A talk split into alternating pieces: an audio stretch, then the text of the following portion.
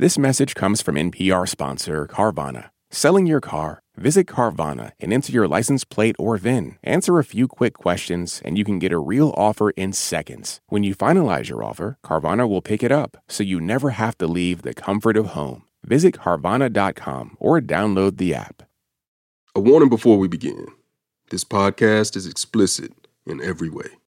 So, do y'all hang out offset or did y'all during Yeah, during we uh film? She did. She, Oh, she- yeah. so like. Oh, yeah. Give us some stories. Give So us some I stories, remember, please. I remember when we were getting ready to film. Oh, remember when we got kicked out of Eleven because we was fighting the racist woman in the bathroom?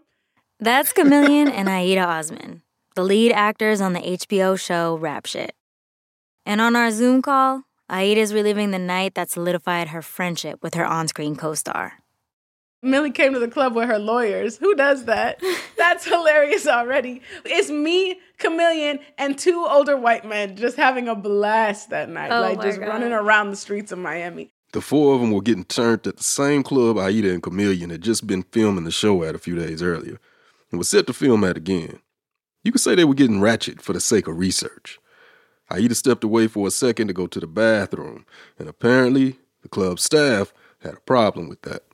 I'm trying to use one of the bathrooms, and they're like, "This is for this is for the employees, ma'am. You can't pee here." But I'm already in the stall peeing, so that's crazy. and she made me mad because she walked in on my girl peeing. I'm like, bitch, what? What is you doing? I'm calling the cops. Get out! You're going to jail. I'm like, Get girl, you of call here." whoever you want to call. And as soon as we walked out the bathroom, they sure did. She They had she us wanted to surrounded. Since the club staff called their backup, KaMillion called hers. I called my lawyers. So I'm like, hey yo, um, we over here. They trying to take us. They trying to kick us out of here. Like we stars. We I don't know what's going on. I feel like they're they're like what do you call it? Um, racially profiling us because you know it wasn't a lot of black people in the club that night. He shuffles down from the section because we was in a section with her Oh my. God. And he comes and he intervenes and he helps us out. But in that moment, I shut down. I remember being like, I'm so scared right now. Like, what's going on? Millie is yelling, defending my honor. In the midst of it all, I felt so warm. I was like, They're like, do y'all want to come back in the club? I'm like, nah, we don't want to be here no more. You know how much money HBO just paid for us to film here? Mm-hmm. come on, get out of here. Yeah. We are Issa Rae's daughters. You're not gonna racially profile me. Hello. Do you know who I do you know who I work for? The reason Aida's calling themselves Issa Rae's daughters is because Issa Rae is the creator of Rap Shit. The comedy is based loosely on City Girls, and it's all about two Miami rappers who form an unlikely pair and find more success together than they would apart. This imagining of two women in rap collaborating goes against one of the oldest rules in hip hop. There can only be one queen bitch. That's why the girls be arguing all the time.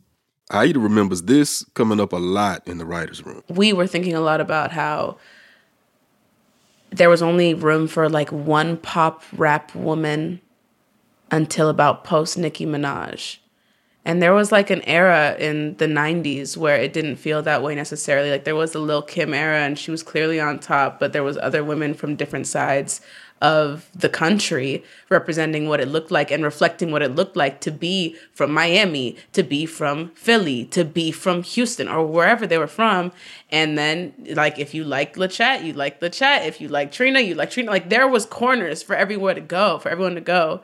And then Nicki Minaj came through and was like the only one, and that's all we got. And every single song on the radio from like 2010 to 2017 was a Nicki Minaj song. Don't worry about me and who I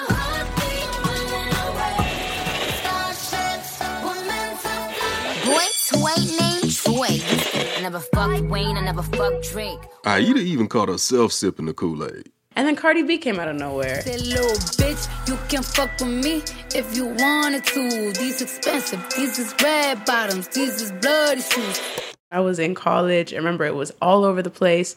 And I remember thinking consciously and catching myself going, well, damn, Nicki Minaj's career is over. Mm. And being like, bitch, why the fuck do it gotta be like that? But that's what we're thinking because that's how we're programmed. I'm Sydney Madden. I'm Rodney Carmichael, and from NPR Music, this is Louder Than a Riot, where we confront the double standard that's become the standard. In each of the last nine episodes, we've been tackling an unwritten rule of rap that affects the most marginalized among us and holds the entire culture back. But on this episode, we're digging into the mother of all those rules the scarcity mindset.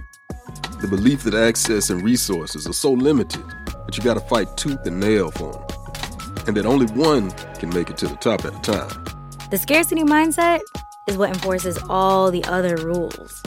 It's what conditions rappers to believe they need to act a certain way, look a certain way, rap a certain way, put up with harassment, alienation, and erasure.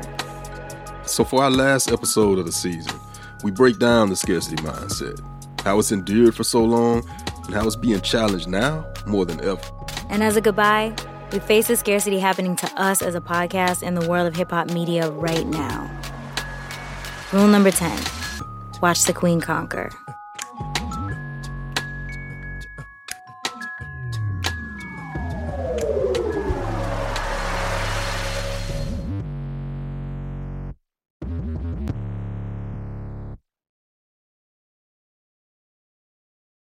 All right, Sid, I don't know if you remember one of these early pitch meetings we had when we were first starting to throw all our ideas at the wall about what we wanted this season to be and what we wanted to cover. You had this one theme that you stuck to and said it was essential that we got into this season.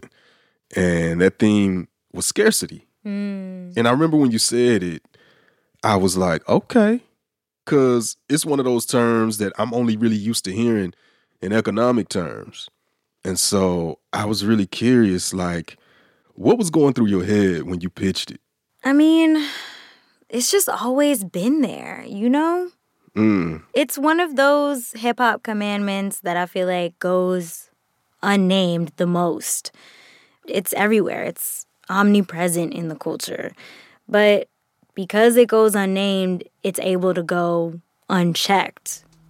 But if you really start looking for it, you can see it pop up and be the deeper motivation behind a lot of specific, you know, conflicts that play out in hip hop, right? Mm-hmm. As we were reporting on our stories this season, it became clear that scarcity underpinned a lot of scenarios we were covering.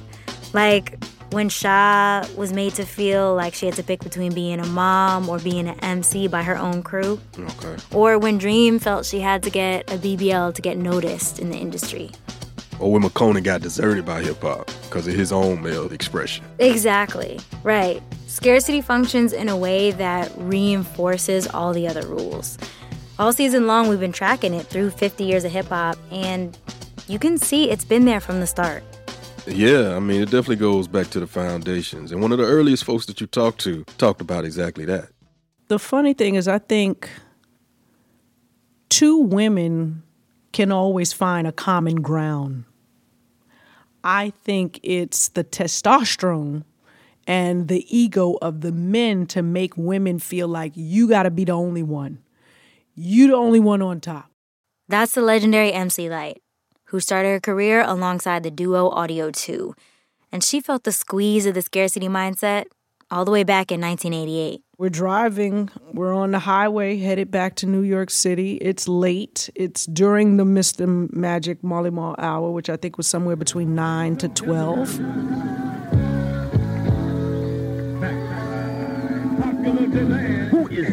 They heard a sample of their track Top Billin' being played on the radio with another group's raps on it. A woman on the track named Antoinette was coming at them. You wanna know why I play you like that? I don't like your face. Take your running shoes off. You ain't in this race. Kick back. She was dissing guys. And she said something about your bodyguard, whatever. At least that's what they thought they heard. Audio 2 took offense immediately. And they hear the record and they just go bananas in terms of what are we going to do? This is some BS, blah, blah, blah. And then they all looked at me and was like, it's a girl, you got to diss her. And I was like, all right. I was young, you know, like, girl, tell me there's a fight and I'm coming, I'm showing up. And so we went straight into the studio, INS studio on Murray Street, downtown Manhattan. And we stayed in overnight and came out with 10% Dis. Hot damn ho, here we go again. Suckers steal a beat when you know they can't win. You stole the beat, are you having fun? Now me and the odds gonna show you how it's done. You are what I label as a nerve plucker. You're plucking my nerves, you MC sucker. 10% Dis gave MC Lyte a stamp. He got a name moving in them streets too. But it wasn't even MC Lyte's fight. What is their knee jerk reaction saying, oh, it's a girl, you gotta diss her, you gotta answer her back? What does that say about misogyny? Well, for me, what it said is that they wanted to use me to diss her because ego.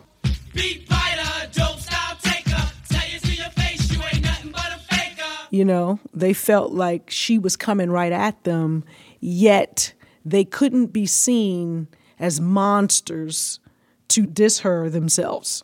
So they had to put it on my shoulder. Putting that on Lyte's shoulders was pitting the two MCs against each other instead of allowing them to focus on their own craft. And who's that fighting really for? Conflict between women leads men to envision Turkish oil wrestling. Men don't want to watch an argument. Men want to watch them wrestle. Mm-hmm.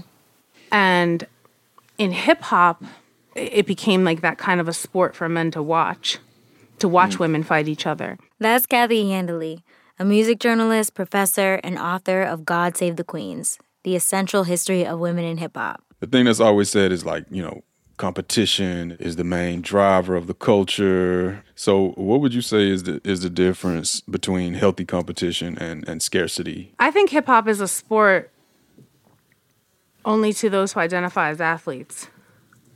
For others, it's an art. For those who identify as artists. Hmm. So sometimes what would happen is you were trying to put artists onto a field to play ball. Hmm. And some of those artists just weren't down for that. And likewise, you have seasoned athletes who didn't really participate in the art. Hmm. So they made it interesting by just going at each other. And women live somewhere in the middle of that. Hmm. There are women who were highly artistic, who had no desire to compete with anyone, but here they are putting them on the court and in the field trying to get them to go against each other. And they're like, How did I get here? I, I had a poetry background, or I was singing in church. Why are you putting me toe to toe against another woman when there's so few of us to begin with? So let's go back to the roots of scarcity and break down the math of it all. If the fragility of the male ego means men won't go toe to toe with women, that means women can only really battle each other. Now call it chivalry or straight up misogyny, but the outcome's the same. Women MCs aren't treated as equals in the game. And let's add a layer to that, Rodney. If women are only fighting each other and there's so few of them, what happens? A reputation starts to form. They're catty, they can't work together. You got to keep them separate. And I think that what started to happen was they started to use the, the phrase first lady. And that mm. became a limiting title mm-hmm. hmm. because nobody wanted to be the second lady. Mm-hmm. So being crowned first lady usually meant you were the only lady. Less of a compliment than a way to condition women MCs to fight over scraps, rather than fighting the men who were making the opportunity so scarce. Yeah, we've seen it play out way too many times. Lil Kim, First Lady of Junior Mafia. Foxy Brown, First Lady of the Firm. Amil, the first lady of Rockefeller. Eve, the first lady of Rough Riders. Gangsta Boo, the first lady of 36 Mafia. Mia X, the first lady of No Limit. It goes on and on and on. Every crew followed the formula. The First Lady title put rappers on a pedestal. A pedestal with a trap door. After 97, it was like full speed ahead. Hmm. Hmm. But where that came to a halt is in 1999 with the advent of Napster. Hmm. And as soon as the labels were taking a financial hit, you weren't able to figure out who it was that you were going to put your money behind. So now, who becomes the casualty? Women. So now it's like, okay, well, we would rather make sure Jay Z's records come out because Foxy, you're too expensive. And why is Foxy too expensive? Oh, well, hair, makeup. Or Trina, you're too expensive. Hair, makeup. you know, you require a bigger stage presence. Why? Men can rap in sweatpants. And I think, like, again, that's where they furthered that scarcity model. Then it becomes financial scarcity. Mm-hmm. Well, how, how much are we willing to budget for one woman? Because we're not going to pay for two. So, sorry, Lady Luck. Foxy Brown has to go on tour. This fed into the idea that women in rap were expendable, not a necessary part of the equation, not foundational to the culture, but accessories, window dressing. And when times got tight, they were the first to go. In 2010, Ava DuVernay tracked the shrinkage of the female MC with her documentary, My Mic Sounds Nice. So if the 80s had, you know, a handful of folks kind of starting the history, the 90s exploded. But then interestingly, in the new decade, in the 2000s, it went back down. You know, so we went from 40 female MCs who were really getting shine to back down to 10, 12 again. And it was, it was slim pickings. It was hard to find, you know, a female MC of any worth who had the support of a major record label. And according to the doc, by 2010, there were only three women rappers signed to major labels. This reduction took us from an era of many queens to just one. Pull up in a monster automobile gangster with a bad bitch that came from Sri Lanka. Yeah, I'm in a Tonka, color a Willy Wonka. You could be the king, but watch the queen conquer. Now, there was a lot going on during the Nicki Minaj come up, and I don't want to ever pretend it was simple. There's so much noise surrounding Nicki's rise at this point that it's almost hard to remember what the industry was like without her. Yeah, Nicki's emergence wasn't due to just being the only player on the field. She had to stand on the shoulders of the biggest men in the game, go toe to toe with them, and be twice as good. Nicki ran from, let's say, 2010 to 2017, going on world tours, dropping Billboard chart toppers, and accomplishing a really successful pop crossover.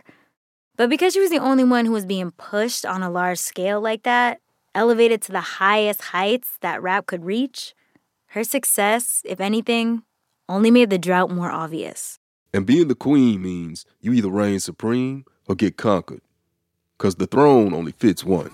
Yeah, Cardi B, I'm back, bitches. I wanna hear I'm acting different. Same lips that be talking about me is the same lips that be ass kissing. For the last several weeks, rumors have swirled regarding a potential feud between the two female MCs in the wake of Cardi's meteoric rise this summer. I don't really want problems with anybody. I don't want to.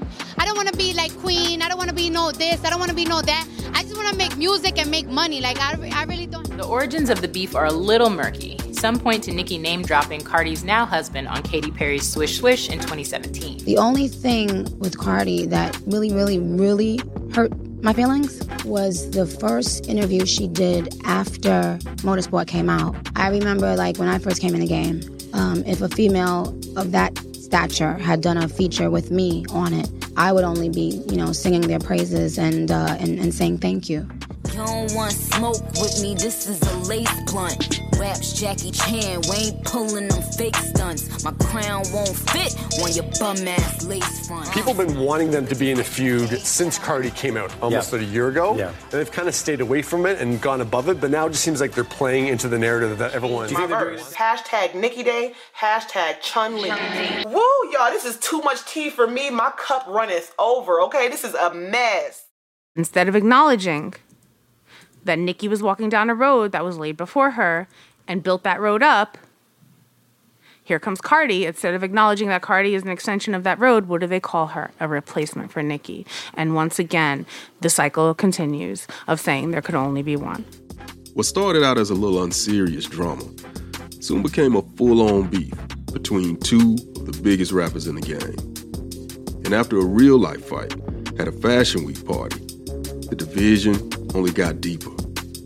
To some people, it must have almost felt inevitable. The scarcity math was mathing. The equation had been internalized by the culture, and change did not feel like it would come. Until around 2019, when something shifted.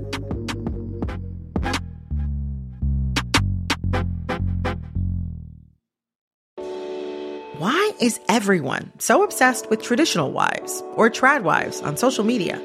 This week, we're talking about the viral videos of women making marshmallows and mozzarella from scratch, and how behind the sheen of calm kitchens and cute fits, there's some interesting pessimism about our modern world. And that's worth digging into. Next time on It's Been a Minute from NPR. on NPR's Throughline. We cannot function for 24 hours without cobalt because it's in our smartphone, our tablet, our laptop. And as a consequence, the lives of the people living in that part of the Congo descended into just a catastrophe. Find NPR's Throughline wherever you get your podcasts.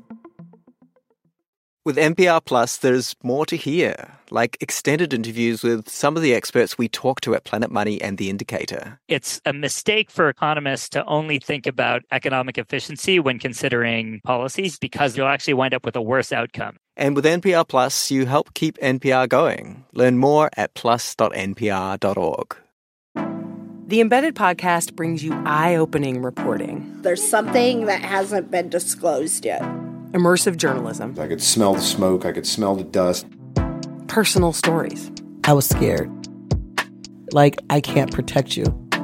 We are NPR's home for documentary storytelling. Find Embedded wherever you get your podcasts. It's really like a lot of the fans. Like they really make it seem like True. you, you're picking sides. Like, but I really, really, really like both of them. That's Meg the Stallion talking to E News right around the start of Hot Girl Summer.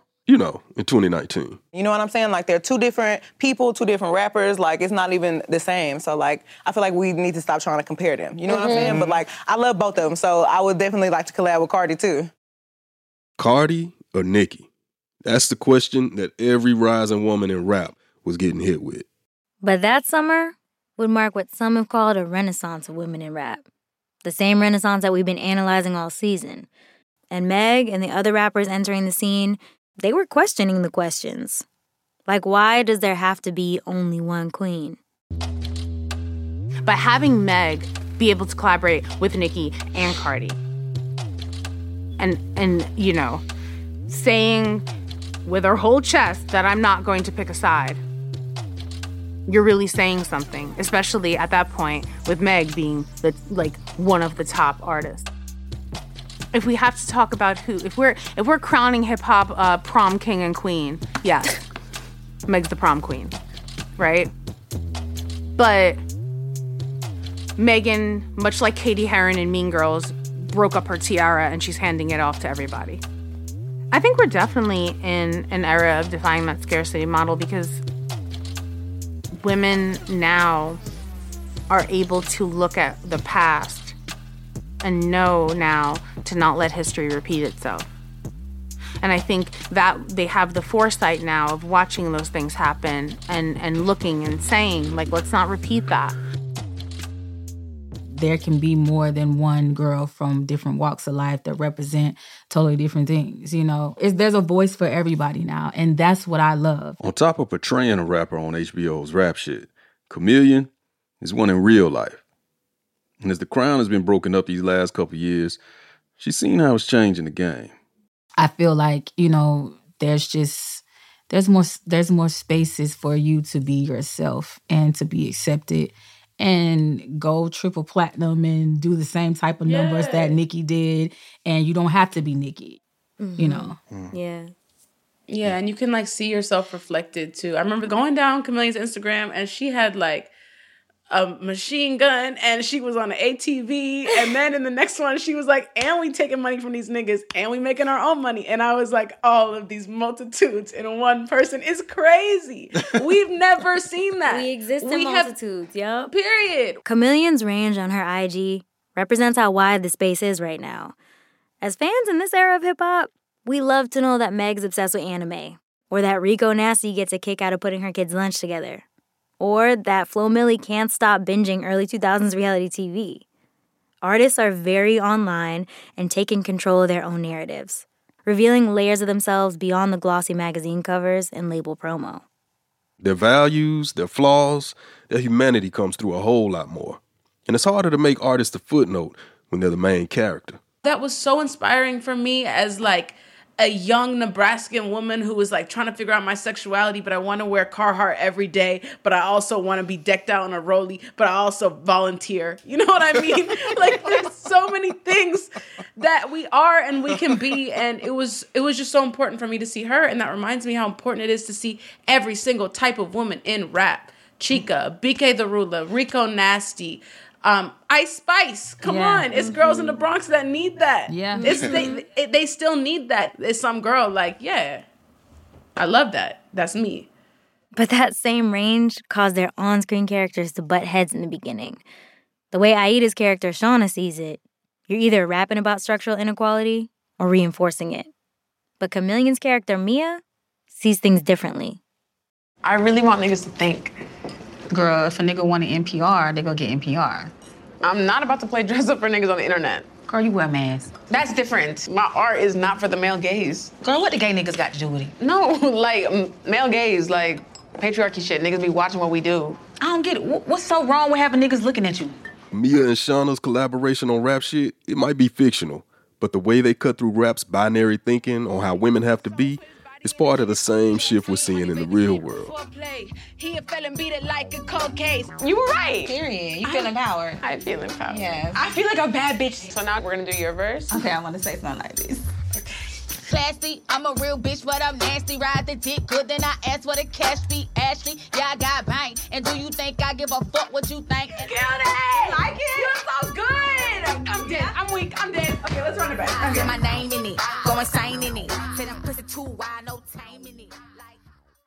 On screen, Aida and KaMillion are reshaping old, crusty narratives and chipping away at the scarcity that underpins all the rules holding the entire culture back. And off screen, artists are not waiting for the culture to play catch up. Bitch, I'm on top now. Where your funds at? Click, click, pal, where your guns at? Show ya really how to do it, bitch. Bump that. I'm the queen of the shit, bitch. Fuck that, bitch. I'm on top now. I'm gonna do my own thing and do it how how I know how to do it. And if y'all don't like it, then that's your problem.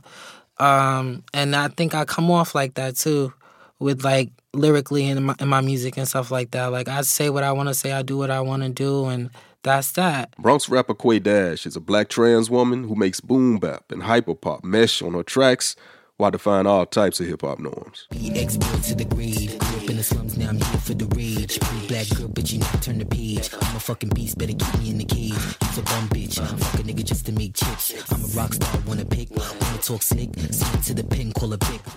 Whether it's on a Versace runway or on an episode of HBO's Euphoria, Quay's voice has been heard in some major pop culture moments.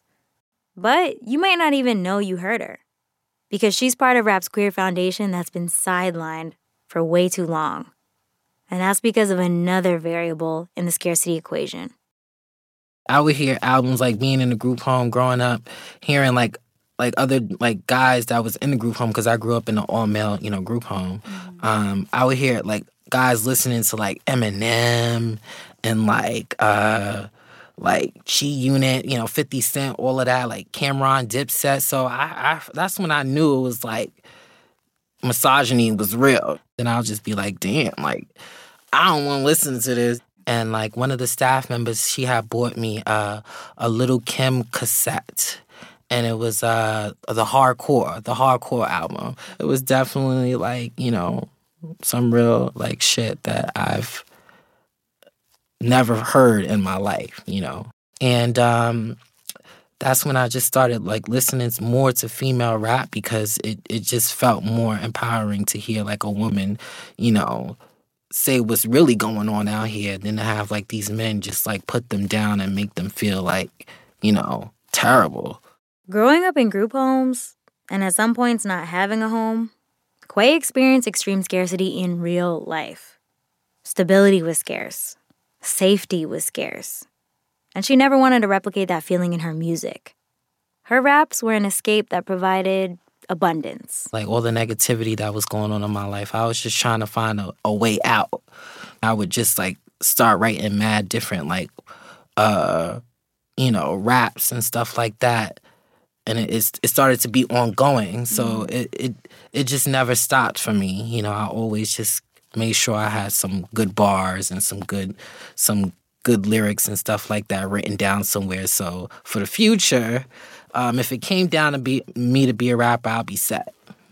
So yeah So you stay ready so you didn't have to get ready, basically. yeah basically basically Yeah. yeah The CEO, the head honcho, roaming around and smacking bitches in a poncho. These ratchet bitches think that they cute, but they not though. I'm about to change up the game and make it pronto. She carved out a space within New York's underground scene, then cut to the chase with the release of Transphobic, her debut EP. These niggas is pussy, they soft like vagina. Rockin' rainbow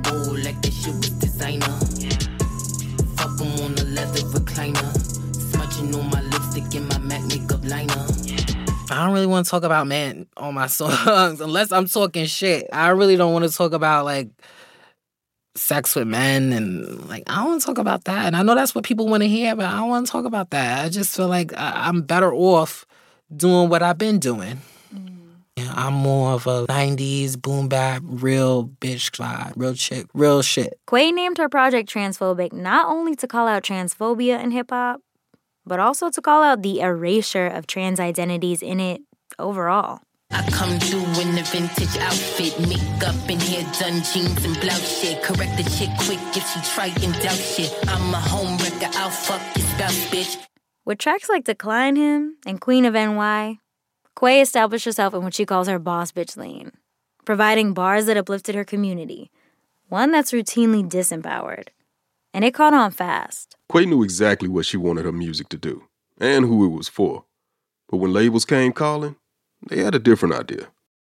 They weren't trying to change anything about me, bro. Like how I'm, I, how I should look or anything like that. It was more, they was trying to change my sound. They were trying to switch me into the more dancey kind of music, and I was like, eh. I can do it. I I sound good on that kind of stuff, but I didn't want to be in the same lane as other female artists that might be in the same, you know, category uh, or genre as me. I didn't want to sound like those girls. I didn't want to be like them. I I wanted to have like my own, you know, sound and make sure that it was hip hop. I don't know. I mean, we can speculate, but do you think they they were trying to push it more there because of of the transphobia that exists in hip hop and how like more welcoming the dance community can be, like Yeah, in terms of think that's what- marketability? yeah, it's that's that's basically what it was, and I wasn't really like. I didn't have a problem with it, but I was just like, in my mind, I was like, girl, That deal didn't end up going through. I can do this independently and do whatever I want to do without having somebody on my back trying to change anything about me. So um, I went with that route and I stuck with it. I mean, let's keep it a buck. The hip hop industry has never really supported black trans artists. Like Quay, they're often forced to pursue an independent route. Quay is currently signed to an indie label out of the UK called Super Nature Limited, where she retains all the rights to her music. And while that's dope, independence for a trans rapper doesn't equal the access she'd need to combat scarcity on a major level. So as of now, Quay's directing her focus on different goals. After taking a break from music, her new material is a shift in her vision. This one is probably just going to be more focused on like uh, cutting edge, edgier, like sounds. You know what I'm saying? More on the electronic side. You know what I'm saying? But it's still going to be rough. It's still going to be hip hop. It's still going to be rap because I'm on it. I think it's going to be more of like focused on like maybe one genre. I think. Maybe, maybe, maybe I'll change my mind. maybe I'll change my mind. But yeah, there's definitely some new music. I'm taking everything day by day and taking my time because you don't gotta you don't gotta put out stuff you know all fast and, and rapid like you you gotta take your time with these things Meg's ignoring the tactics of scarcity. Quay's taking hold of her career in spite of it. And Aida and Millie, they're playing with the possibilities of a world without it. That's what makes this Renaissance period so different than any other one in rap's history. But while this time is super inspiring, it's also fragile. If a Renaissance is a rebirth of social change, eventually that infancy ends. And when it does, people either get tired of pushing for change and revert back to the status quo, or we accept something different as the new norm. But new norms are a direct threat to the old ways of doing business. And under capitalism, one thing the business is not going to do is put itself at risk. So the key to making this renaissance more than a moment is collectively rejecting the idea that there can only be one. From execs and artists to media and stans, and everybody in between. Because otherwise, scarcity threatens our momentum keeps us all playing by the same unspoken rules that we've been breaking down all season long. Mm-hmm. And Rodney, you know, we know what facing down scarcity feels like all too well. Hmm. Because Louder's been dealing with that same innate pressure from the jump. No doubt.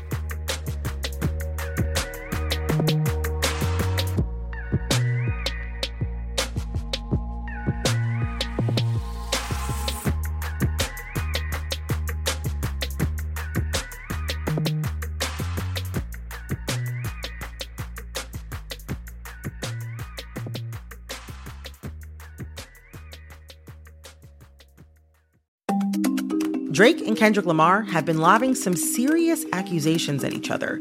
You've probably heard the diss tracks and wondered what's just a low blow and what's actually criminal. I'm Brittany Luce, host of It's Been a Minute from NPR, and I'm getting into what's art and what's worthy of criminal investigation, and who those accusations hurt the most. On It's Been a Minute from NPR. Pro Palestinian protests have popped up on college campuses across the country. But from the eyes of students, what are we missing? From the outside, these protests are painted as really violent when that couldn't be further from the truth. I'm Brittany Luce, host of NPR's It's Been a Minute, and I'm inviting you to hear from student journalists who see what the rest of us cannot. On It's Been a Minute from NPR. I'm Jesse Thorne. Why did Cole Escola write a bonkers, extremely fictionalized play about Mary Todd Lincoln? Well, you know, it was 2020 and we were all so isolated. I, I just started doing research. On, but the truth is, I, no, I just thought of it. We'll talk about that and more on Bullseye from MaximumFun.org and NPR. Do you wish stories could unfold over three hours rather than three minutes? You tired of doom scrolling? Trying to find humanity? Or maybe a deeper understanding of why the world is the way it is? Listen to Embedded, NPR's original documentary series. Find us wherever you get your podcasts. All right, y'all, we've come to the final act of the final episode of our season. And you may or may not know, this is the end of the road for Louder Than a Riot, at least for now. As part of the 10% company wide layoffs at NPR, Louder Than a Riot was discontinued and our team was laid off. So, for the last word, we needed to get everybody on a call one more time. First up, we got the senior producer, Gabby Bulgarelli. Hey, Sid. Hey, we got producer Sam J. Leeds. Don't forget the J. Oh, never, never that. We got Mano Nobel Sundaresan. What's up, y'all? Ew, and our editor, Soraya Shockley. Hey, what's going on? And of course, we got Rodney on the line. What's up, Sid? So yeah, here we are, and as y'all know, this this whole episode has been about scarcity. And really, this whole season has been about scarcity in the industry and the mm-hmm. artists that we've highlighted, how they faced it, how they've challenged it, and pushed back against it. And lo and behold, here we are. Scarcity has come for us, our own team. Rodney, why are you giving me preacher man right now? I mean, that's my No, I love it. vibe. I What love you it. want? I actually love it though. I actually love okay, it. okay, okay, okay. Uh, Rodney's like, and here we are. Scarcity in our own Scammer. home. I mean, what can we say? From the beginning, we definitely set out to do something different. Rodney, I remember when you and I would talk about it after hours at NPR, just, you know, sitting back from your desk at the end of the day. We always had the ambition to wade in the waters of something deeper, like complicate these stories, show where hip hop has been a mirror to society and called out the carceral state and the inherent racism of it. And then when we did that in season one, we didn't want to keep that same track going into season two because we weren't trying to replicate the perceived criminality. A lot of the stories we told over the course of the entire series, season one and season two, were stories that some people would prefer be left untold because at the core, they interrogate power imbalances that allow hip hop to run as usual. What we really set out to do was interrogate those power imbalances in hopes of starting conversations that will eradicate those imbalances. Cultural conversations that will usher in a cultural change. Period. Period, poo. And we made custom scents with Saucy Santana. I know that's right. I be smelling rich. I think also I just want to call out how how inspired I am by everybody on this team and also how much I admire that we we're committed to this work not just in the telling of these stories and the making of this show, but also in the way that we live our lives um, and the place that we do this work. Right? Like I think the the issues that we're interrogating stretch beyond just the reporting in the show, but we really try to call out structural imbalances in our lives at NPR, in podcasting, and in hip hop with this show. And it's very difficult work, it's very draining and demanding work, but I think we were very supportive to each other throughout that. And I'm, I'm just really inspired and proud of everybody for remaining committed to that and empowering through it. You said like commitment, Gabby, and, I, and I'm thinking about like how we were so committed also to telling the stories exactly how we wanted to tell them. And uh, I think there's a version of this podcast that would have maybe been more generous to the artists and easier, um, and maybe even given us more access to, to, artists that we didn't see on this on this season. Going into the models of uh, more traditional hip hop media right now, which is all about access and all about you know doing favors and all about basically at its worst PR. Um, mm-hmm. And instead of that, we actually said what we wanted to say. We ruffled feathers with some of these episodes, uh, visibly and behind the scenes. I know um, that's right. Yeah, uh, we, we don't have to talk about that, but uh, uh, uh but and I think it, it, it's really inspiring that we challenge each other on that front uh, in these meetings, writing these episodes. And it also kind of makes me feel a little sad because I'm not sure when the next time I'll be in a position where I can tell stories exactly this way um, with this level of resources and uh, at the same time challenging the structures that be. Yeah, I feel that really deeply. The way that we told stories wasn't about showing just the good side of any experience or just the good side of anyone's artistry, but showing like the full nuance yeah. of what each story held. And I think by doing that, we're allowing for a world to exist where people just give each other more care because we're all just like kind of dealing with these systems of power that are like over all of us. And being able to be honest about that allows us to show up more fully for each other. And that's just so rare. And I wish that there was more space and more time committed by the people that are funding this kind of work to allow for that to exist. I think what we really accomplished this season was showing that that complexity, how you're saying, Sam. We show so much more of the multitudes of these situations that normally get deduced to trending topics or hot takes or fleeting headlines. That's how this culture gets flattened.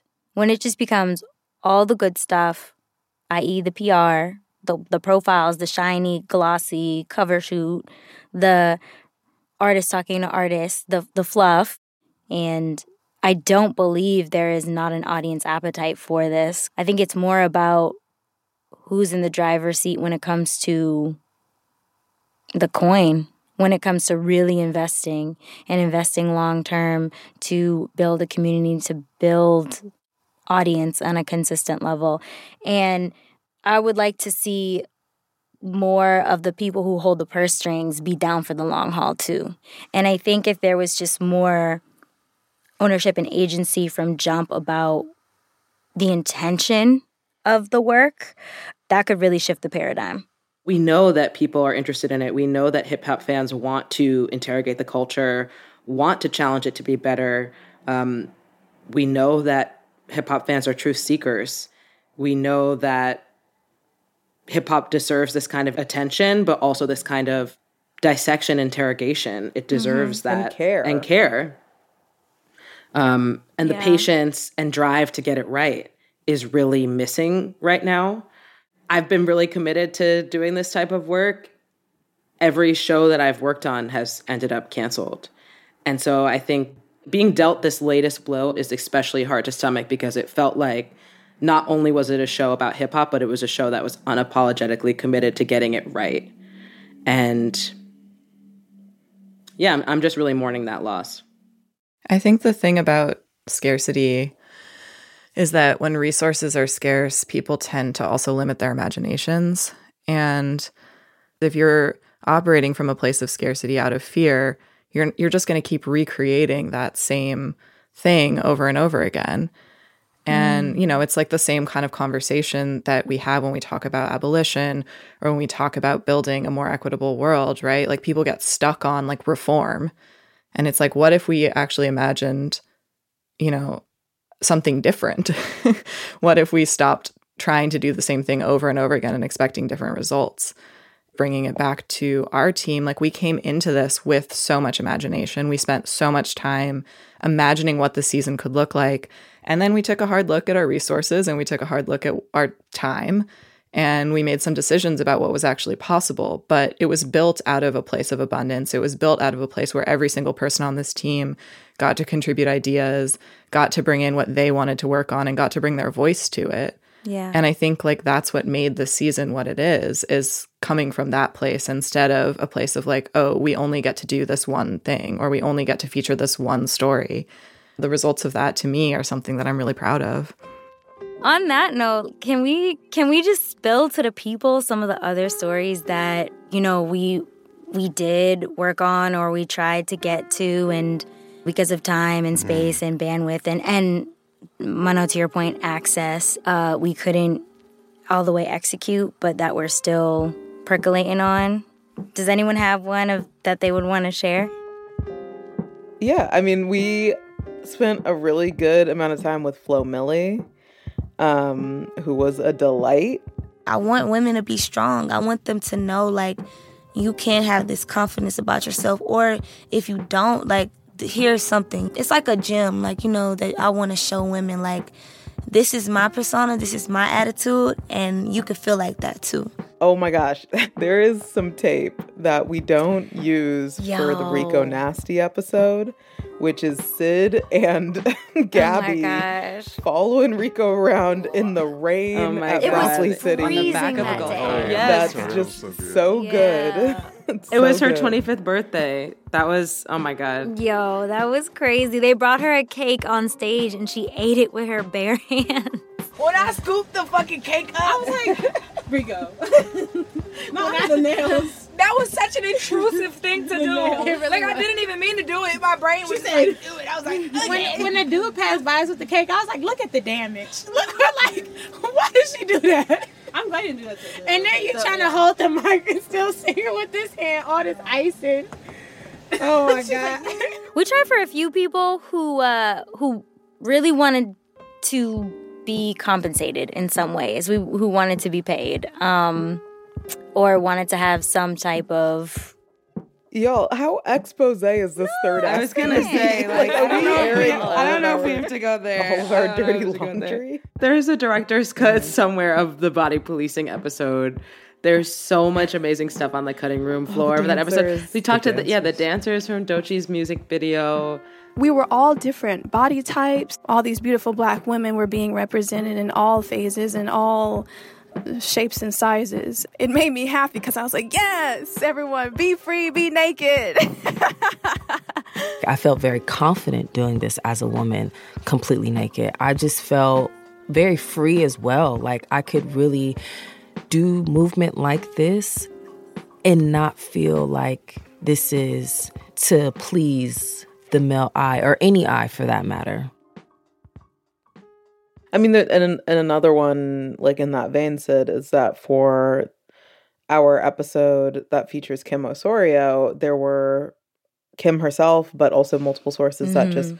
did not feel comfortable being on record, and that's Yep. you know, I think that's the episode that I think so much about, and that if I ever get a chance to revisit that exact episode again some later time, I probably would because it's a real indictment of where we still stand in terms of alleged sexual harassment and abuse and just how much society and the legal system uh, really makes it challenging for people to speak up or honestly impossible for them to speak up.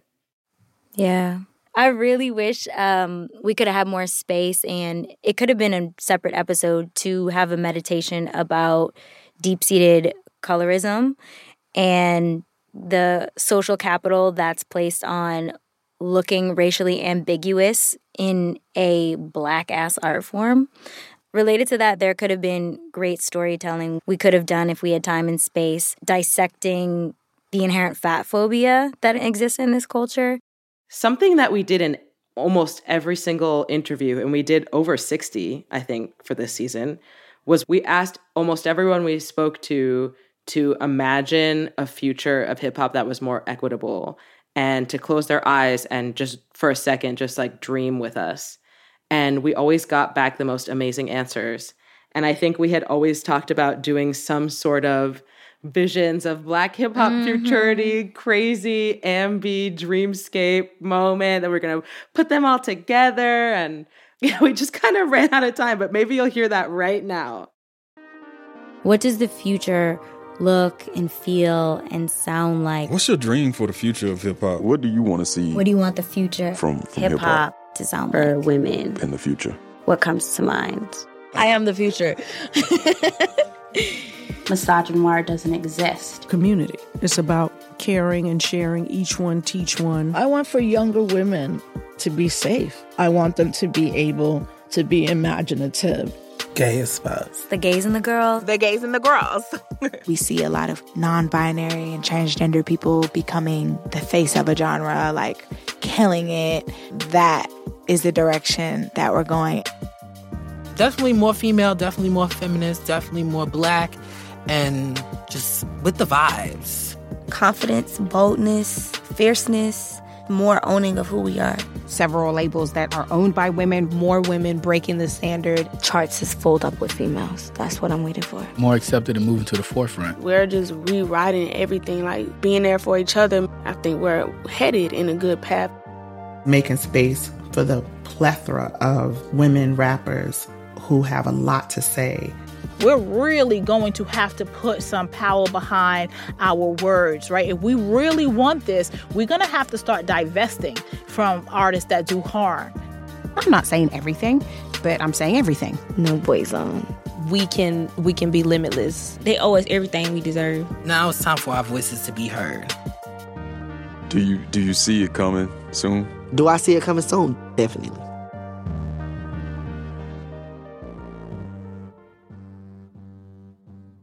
I hope honestly that everybody listening, especially cats like me who may have been learning along the way, really get a lot out of this because whether it's it's, it's hip hop or the culture, quote unquote, or, or or what have you, we just we got some growing to do and that's okay. You know what I'm saying? And I feel like the thing that this culture and this genre were founded on was about us breaking through the doors, breaking down barriers, and giving a voice to to the unheard. And if we ain't still doing that now, I don't know if it can be rightly called hip hop. The truth is, hip hop in a lot of ways is kind of one of the powers that be now. It is. You know, and so mm-hmm now a lot of the kind of um, rigorous journalism that we're talking about doesn't necessarily really serve the industry in the ways that it might have served, you know, the culture and the people, you know, consuming hip hop all throughout, you know. Um, where we are now, if you don't serve the machine, if you ain't feeding the machine or helping to churn the machine, um, the machine is trying to eat you up you know and that's what's happened to us and i think that's what's happening to a lot of music journalism. And i hope that all of us in our own individual not hope i know in our own individual you know paths that we take from here are going to continue to do that be it in the world of journalism or in the you know motherfucking real world you know what i'm saying? So um that I'm not worried about, and and and that just means we're gonna reproduce more the same and and affect more the same, which is hopefully real change, you know. So that's all I got. All right, y'all. This is it.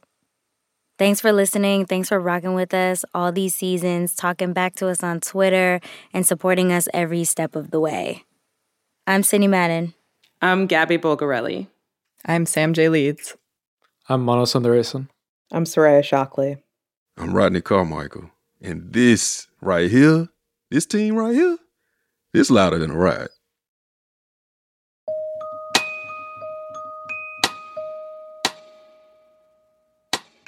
Louder Than a Riot is hosted by me, Sydney Madden, and Rodney Carmichael. This episode was written by the entire team, and it was produced by Gabby Bulgarelli, Mano Sundaresan, Sam J. Leeds, and Raina Cohen. Louder's senior producer is Gabby Bulgarelli. Our producers are Sam J. Leeds and Mano Sundaresan, with help from Raina Cohen. Our editor is Soraya Shockley. Our engineer for this episode is Josh Newell. And shout out to Gilly Moon, who handled engineering every other episode with tender love and audio care. Our senior supervisor and producer is Cher Vincent. Our project managers are Margaret Price and Lindsay McKenna. Our interns are Jose Sandoval, Teresa Shia, and Pilar Galvan. And the NPR execs are Keith Jenkins, Yolanda Sangweni, and Anya Grundmann. Original theme by Kassa Overall. Remix by Suzi Analogue. And the scoring for this episode was provided by Suzi Analogue and Kassa Overall.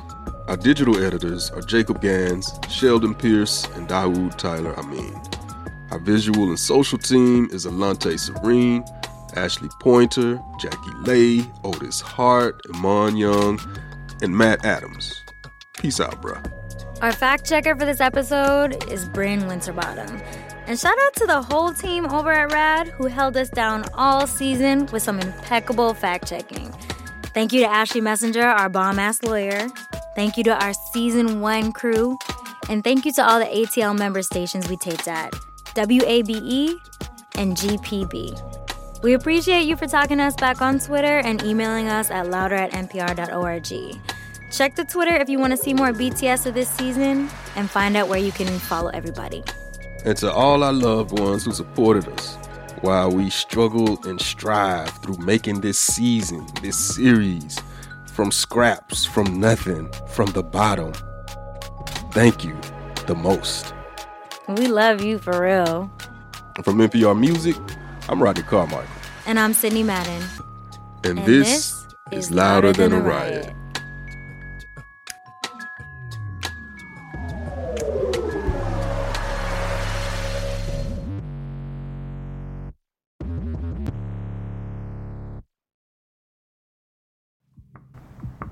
Are you a huge Louder fan? What if I told you you could buy your very own Louder soundboard, complete with classic Louder sounds like wow and meow, and of course, ew, ew, ew. You should keep them little noises in there too. Oh my god. Louder's S2 soundboard is out now. Visit the NPR store and use code LOUDER to get yours. Let's go. Bow. Bow.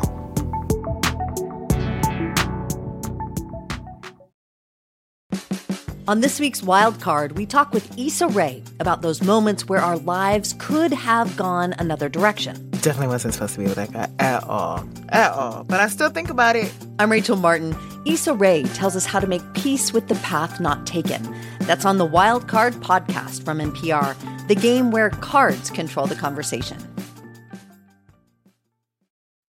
This message comes from NPR sponsor Osea and their best selling Undaria algae body oil. Get healthy, glowing skin for summer with clean vegan skincare from Osea. Get 10% off your first order site wide with code GLOW at OseaMalibu.com. I'm Rachel Martin. You probably know how interview podcasts with famous people usually go. There's a host, a guest, and a light Q&A. But on Wildcard, we have ripped up the typical script. It's a new podcast from NPR where I invite actors, artists, and comedians to play a game using a special deck of cards to talk about some of life's biggest questions. Listen to Wildcard wherever you get your podcasts, only from NPR.